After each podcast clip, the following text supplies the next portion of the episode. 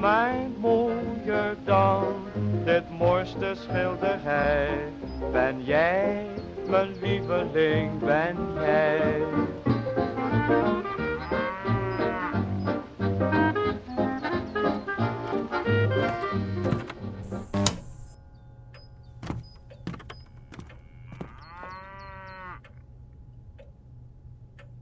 Eind augustus 1944 is het huis aan de Hilte 11 leger dan ooit. Vooral nu vader en zoon in de gevangenis zitten. Terwijl de koeien buiten lopen in de hitte, ontvangt Rietje een brief op briefpapier van de Siegerhartsdienst. Hij is van haar man. Als ze 5000 gulden betalen, kan hij vrijkomen. Samen met de dominee gaat ze naar de boerenleenbank en het lukt om het geld te krijgen. Ik heb toen ik overrekening aan mijn deur. Ja. Zin kon ik gewoon. Ik zei mijn zoon dan. Nee, die gaan naar vlucht. Zei dat, dat, nee. Geert zit al dagen vast als de Duitsers het geld ontvangen en hij de gevangenis mag verlaten. Hij wel. Ik zei, dan dan geef ik 14.000 gulden. 14.000 gulden. Nee, nee. Ja, nee, niet tien is genoeg. Als het zo in dus. En zijn zoon niet. Nee, die is nog teruggekomen. Je luistert naar De Hilte Elf. Een podcast over een vader die zichzelf kan redden tijdens de Tweede Wereldoorlog, maar zijn zoon niet. En dat gegeven draagt hij de rest van zijn leven met zich mee.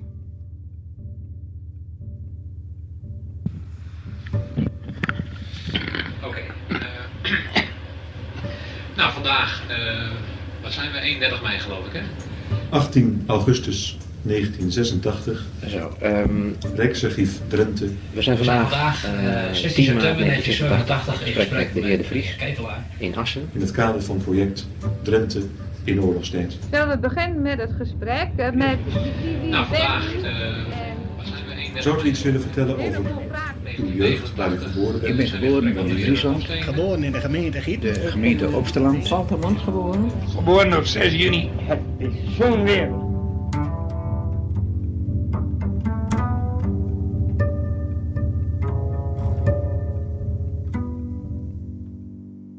Na de oorlog is er lang gezwegen. Dat is op zich niet raar. Iedereen had zorgen. Iedereen had wel iemand verloren. We moesten door. Het land weer opbouwen en dit achter ons laten. En hoewel iedereen de oorlog mee had gemaakt, hadden we allemaal andere verhalen, andere ervaringen. De een was een kampoverlevende, de ander onderduiker, de een zat in het verzet en de ander bij de NSB. Dit zwijgen duurde decennia. En sommigen bleven stil, nog tot op de dag van vandaag. Soms kwamen de verhalen pas op het sterfbed. Bij anderen kwam het eerder. En velen zullen zich nog het moment kunnen herinneren dat er begonnen werd met vertellen. De eerste keer dat ze hoorden wat hun familie echt had meegemaakt. Toen in de oorlog wat pa of ma had beleefd. Of opa en oma. Als je de verhalen überhaupt al te horen kreeg. De norm, volledige norm dus, geboortedatum en de geboorteplaats.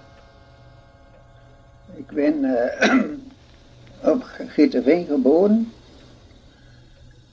In 1900, 1890, 9 september. En je naam is Geert Nijs. Geert Nijboer. Ja. Dit is het eerste wat wij hoorden van Geert Nijboer. Deze opname. Een stem van een oude man met een duidelijk accent. Een uh, gewone Log- Op een lagere school, zeg maar. En later heb ik uh, landbouwonderwijs gehad, maar ook in de school hier zo. Ja, ja. Ja. Hilde Boelema en ik, Marjolein Knol, vonden dit interview terug in het Drents archief. Daar liggen zo'n 50 interviews met Drenthe die de Tweede Wereldoorlog meemaakten. En die interviews zijn sinds kort openbaar. Vijf geïnterviewden vertellen over Meppel, twee over het dorpje Pijzen, negen over Assen. De meeste mensen die geïnterviewd werden zaten in het verzet.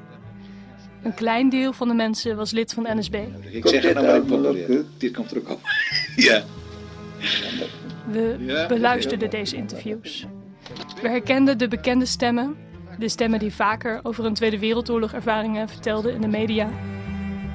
We hoorden onbekende stemmen, onder meer van NSB'ers. We luisterden. En zo stuitten we op het verhaal van deze man uit Gieterveen. Ja, dat, dat, eh, nou ja, we hebben dat uit een soort van, ik zou maar zeggen, een jeugdige argeloosheid zijn we daarmee aan de gang gegaan. Zo vanuit de historische optiek. Jongens, dit moeten we vastleggen, want dat is natuurlijk hartstikke interessant. De interviews werden gehouden in de jaren 80 door onder andere Michiel Gerding. Eh, en wij dachten van nou, het is natuurlijk ook wel goed om die andere kanten te horen. Dus we, we hebben ook actief geprobeerd om met NSB'ers in contact te komen. Had je bijvoorbeeld een contact, afspraak, en dan werd het toch van tevoren werd er afgebeld. Ja, nou, doen we het toch maar niet. En je kon gewoon merken dat er dus nog allerlei contacten waren tussen NSB'ers onderling, die dat aan elkaar zaten door te brieven en zeggen: ja, nee, daar gaan we niet aan meedoen. En terwijl we dat gewoon vanuit een puur historische belang, interesse, dat wilden doen. Helemaal niet, niemand aan de paal wilde nagelen of zo. Dus ja, dat, eh, dat blijkt dus dan toch hoe, hoe moeilijk dat is. En dat merken we bij, bij, bij de, de Joodse nabestaanden ook. Hoe, hoe, hoe graag ze dat. Wij merken dat mensen niet eens weten dat ze familie van elkaar zijn. Dan brengen wij ze in contact. Dat, zo is er gezwegen. En dat is, eh, ja, dat, dat is toch niet goed.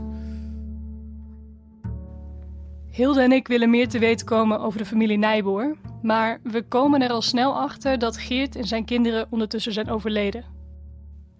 We zoeken verder naar nabestaanden en komen via via in contact met de achterkleinzoon van Geert. Henk Nijboer heet hij. We sturen hem een e-mail waarin we uitleggen waar we mee bezig zijn en we vragen of we langs mogen komen. Dat mag. Henk is alleen behoorlijk druk. Hij blijkt Tweede Kamerlid te zijn. En dus zoeken we eerst meer uit over de omgeving waar de familie Nijboer woonde. Wil jij nog koffie hebben? eh? Nee hoor, Nee, wil jij nog koffie hebben? Nee hoor, ik hoef We zijn op bezoek bij Jantje Moek. Ze woonde 7 kilometer van de familie Nijboer af in het dorpje Gieten. Ik was er 7, 8. Nee, ja, Ja, 10, toen 10, best wel 11. acht Ja, ik ben jonger, jonger dan jij. eh, Je bent in bent. 1934? 34.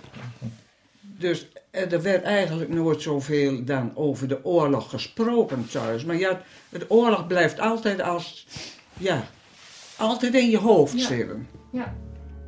Zeker twee uur zijn we met elkaar in gesprek. En ze vertelt ons van alles. Over hoe ze naar school ging en dat de dochters van NSB'ers als laatste gekozen werden met gym. Over hoe bang ze was voor overvliegende vliegtuigen. Dat malle geluid vond ze griezelig.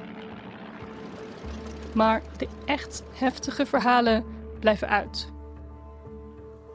Ik ben heel beschermd opgegroeid, dus eh, niet al te ver van huis en zo. Want ik wilde eens spelen met een meisje die dicht bij het station woonde. Maar dat wilden mijn ouders niet hebben, omdat daar wel eens eh, op de treinen werden geschoten. Dus, eh, En toch, ondanks haar veilige opvoeding, is het ook voor Jantje Moek niet vanzelfsprekend om over de oorlog te vertellen.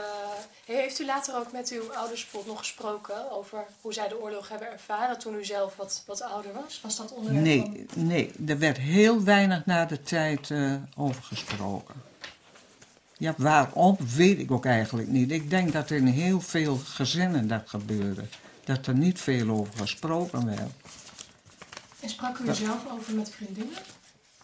Ja, maar toch ook niet veel. Ook heel weinig. Dat wij er nu wel over praten, roept nog steeds emoties op. Tijdens het gesprek vloeien regelmatig tranen, ook bij haar man. Dus het blijft altijd nog, ik denk zolang als onze generatie er is, altijd dat nog wordt aangeduid. Die was fout en die niet. Voor de oorlog, dacht ik, toen eh, had men wel, een- wel, wel, wel, wel een ekel aan NSB'ers, maar veranderde dat in de oorlog ook nog erger. Maar zeggen dat men dat... Voor de oorlog was er geen Nee, landbouw. dus dat is... erbij. Ja, ja, dus dat is In het interview vertelt Geert over de jaren 30, de crisisjaren. Toen werd de Bond Landbouw en Maatschappij opgericht, die in 1940 overging in de NSB. Geert kan zich niet meer herinneren waarom hij zich niet bij die club aansloot.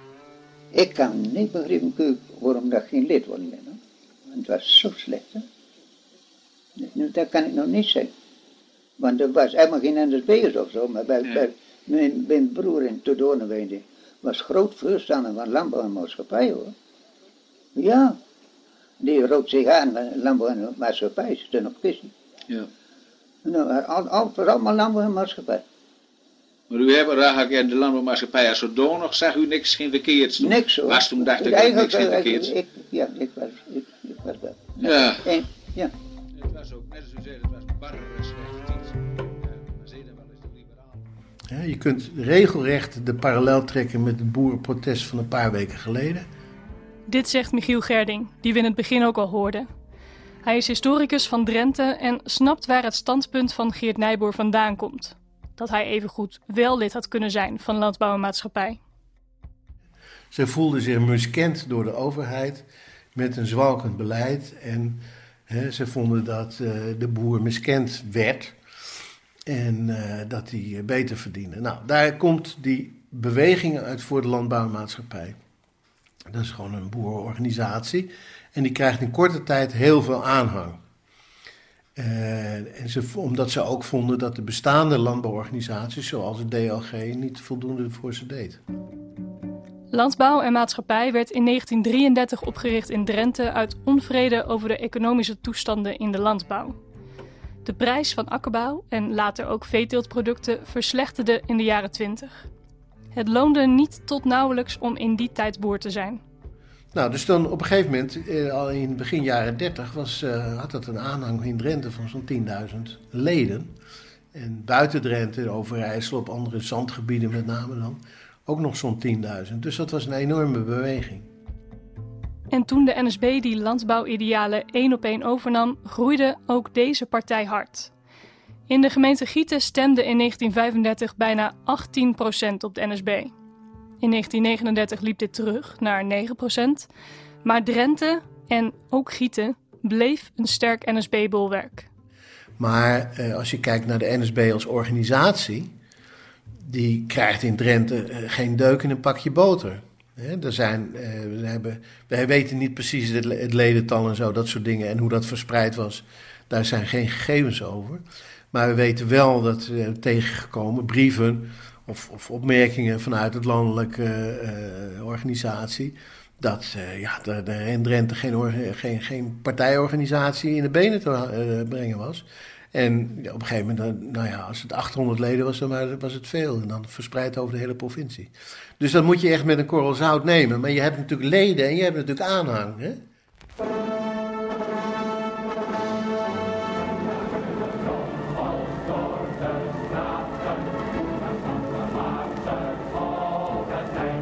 Na de oorlog ontstond het imago van Drenthe als NSB-provincie. En dat was de reden voor onder andere Michiel Gerding om in de jaren 80 interviews te houden met mensen die de oorlog overleefd hadden. En een vraag was hoe groot dat verzet nou eigenlijk was in Drenthe. Ofwel, in hoeverre was Drenthe een NSB-bolwerk in de oorlog? Uitbreking van de oorlog, wat weet je er nog van? Kan je dat nog herinneren, de oorlog uitbrak? Ja, wat ik dat weet. Of ik ook door. Die waren door aan Polen. Terug naar Geert Nijboer. In zijn omgeving stond hij bekend als een verstandig man. Rustig. En hij had altijd raad. Het was een vooraanstaand persoon, maar niet een boer die, zoals ze dat in Gieterveen zeggen, met de duimen achter het vest liep. Hij was aanspreekbaar voor iedereen. En hoeveel kinderen had u? Geert en zijn vrouw Gietje hadden vijf kinderen. Oh, de, de kinderen. Van de kinderen, ja. Harm, Hendrik en Nou. En Jan. Jan. Dochter Lammy en Piet. Ja, ja. En dan? Harm die al uit? Harm was het eerst. Was de oudste? Oh, ja, ja. Ja, en dan Hendrik. Ja. Wat weet je over jouw familie? En vooral over jouw opa? Nou, ik weet, ik heb mijn opa goed gekend. Want, eh, Hendrik Nijboer. Dat is de opa van Henk Nijboer. Het is ondertussen een paar weken later en ik ben op bezoek bij de achterkleinzoon van Geert. Dat was een hele lieve, eh, zorgzame opa die heel veel eh, met zijn handen deed. Dus heel veel kluste en heel veel in de tuin werkte en heel veel kookte als wij er waren. Eh, mijn oma heeft mijn opa overleefd, dus die heb ik nog langer gekend. Die heeft uh, zelfs nog meegemaakt dat ik Kamerlid was en uh, is nog mee geweest op Prinsjesdag, een keer met een hoedje. Dus ik heb ze goed gekend en ik weet, nou ja, in die, in die, zin heb ik mijn opa en oma dus goed gekend en weet ik ook wel wat van hun verleden. maar specifiek over de oorlog hebben ze heel beperkt verteld. Eén keer, dat kan Henk zich nog herinneren, toen vertelde zijn opa wel over de oorlog. Henk was 12 jaar en zat in groep 8. Maar dat weet ik nog goed. Toen heb ik hem toen gevraagd. Dat vond hij toen best moeilijk. Heeft hij toen wel gedaan. Ja, in korte zin een, uh, dat wat de oorlog was en wat dat betekende voor vrijheid. En dat dat uh, heel erg was geweest. Maar wat hij, hoe hij dat precies heeft verteld, weet ik niet meer. Ik weet alleen nog dat ik een opa zag die dat best moeilijk vond om te doen en ook heel belangrijk.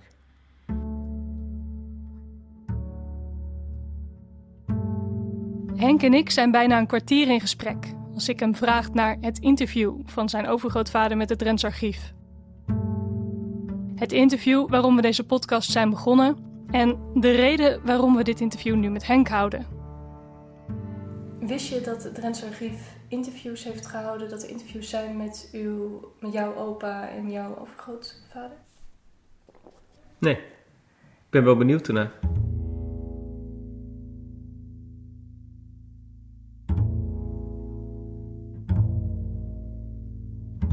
Op zich is dit natuurlijk niet gek. Er zitten twee generaties tussen Henk en zijn overgrootvader, dus heus niet elk detail zal zijn doorverteld. Als Geert überhaupt al met zijn kinderen deelde dat hij een interview had gegeven aan het Drents Archief. Ik vraag Henk naar iets dat ons opviel toen we de interviews hoorden. Want de verhalen die Geert vertelt zijn af en toe best heftig. Alleen vertelt hij daarover met vrij weinig emotie. Bijna feitelijk. Dat herken ik, ja. ja. Ik heb zelf ook wel eens gedacht, zit eronder van... Uh, de verschrikkingen tegen de Joden waren natuurlijk immens. Hè, dus mag je wel klagen over wat jou is overkomen. Het is ook wel een beetje Gronings om je niet... Het is dan Drenthe, maar het is Gronings-Drents. Mijn, mijn opa en oma spraken ook Gronings, mijn ouders spreken ook Gronings. Om niet het te groot te maken. Terwijl het natuurlijk wat gewone mensen ook is aangedaan in de, in de oorlog. En Joden zijn ook gewone mensen, maar wat, wat ook, ook niet-Joden is aangedaan, ook immens is. Dat je broer wordt vermoord in een oorlog is natuurlijk immens. Dat je in een strafkamp belandt en, en, en geen enkele vrijheid meer hebt, is natuurlijk een immens uh, gebeurtenis. Waar ja, misschien te weinig plaats voor is gegeven omdat. Uh, om dat leed ook uh, te delen en ook, uh, ja, ook de impact daarvan te, te, accepteren. Als ik Henk even laten vragen of hij weet wat zijn overgrootvader nou precies heeft gedaan in de oorlog, kan Henk daar niet goed antwoord op geven. Mijn vader heeft wel verteld dat tijdens zijn jeugd uh, mijn opa er gewoon niet over sprak. Er werd gewoon niet gesproken over de verschrikking in de oorlog. En ik denk dat hij het verdrongen heeft. en, en, en ja, ja, dat, zo, zo gaan sommige mensen om met, uh, met uh, trauma's. Hè? Je hebt er natuurlijk een, houdt er een trauma aan over. Ik weet natuurlijk dat zijn kinderen, hè, dat, hij, dat, uh, dat een deel moesten inderdaad verplicht werken, hebben dat niet gedaan, niet gewild, zijn ondergedoken. en één kwam niet weer terug. En dan ontstaat er een beetje een gekke situatie. Want Hilde en ik zochten al best wel veel uit over de familie Nijboer. We hoorden meermaals het interview met zijn overgrootvader.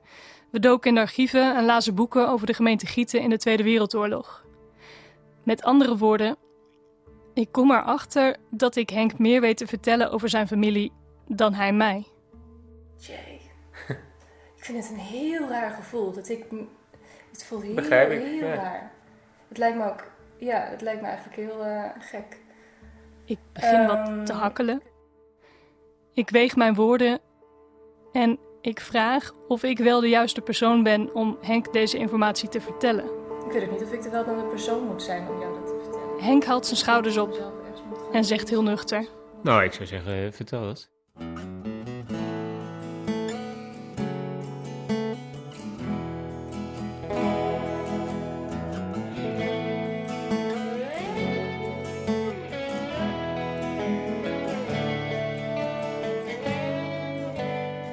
Het was zo vreemd dat wat ik zag. Ik was weer in mijn kinderland. En wie ik jaren missen moest, die speelden in het zomerzand. De tijd bewoog zich in lus. En boog zich naar de jongste dag.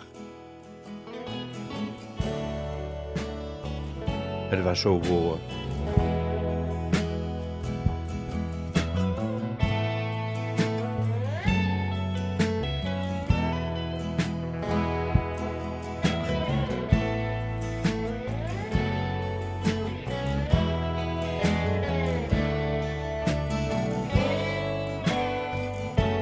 En op het water schreef het locht die ene naam.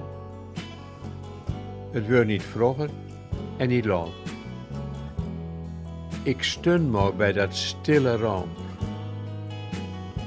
Dat overal de tranen lukt.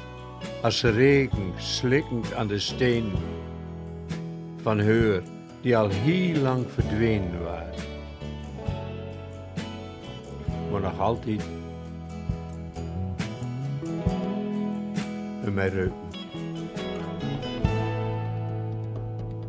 In de volgende aflevering horen we hoe de familie meemaakt dat de oorlog begint. De brug is de lucht in vleugen, riep hij. En de stukken vleugen mij om de oren. En ontmoeten we Albert Kupers, de voormalige buurjongen van de familie Nijboer. Eh, nog ri- rijden ook naar, naar de Hilde, waar wij eh, eerder gewoond hebben.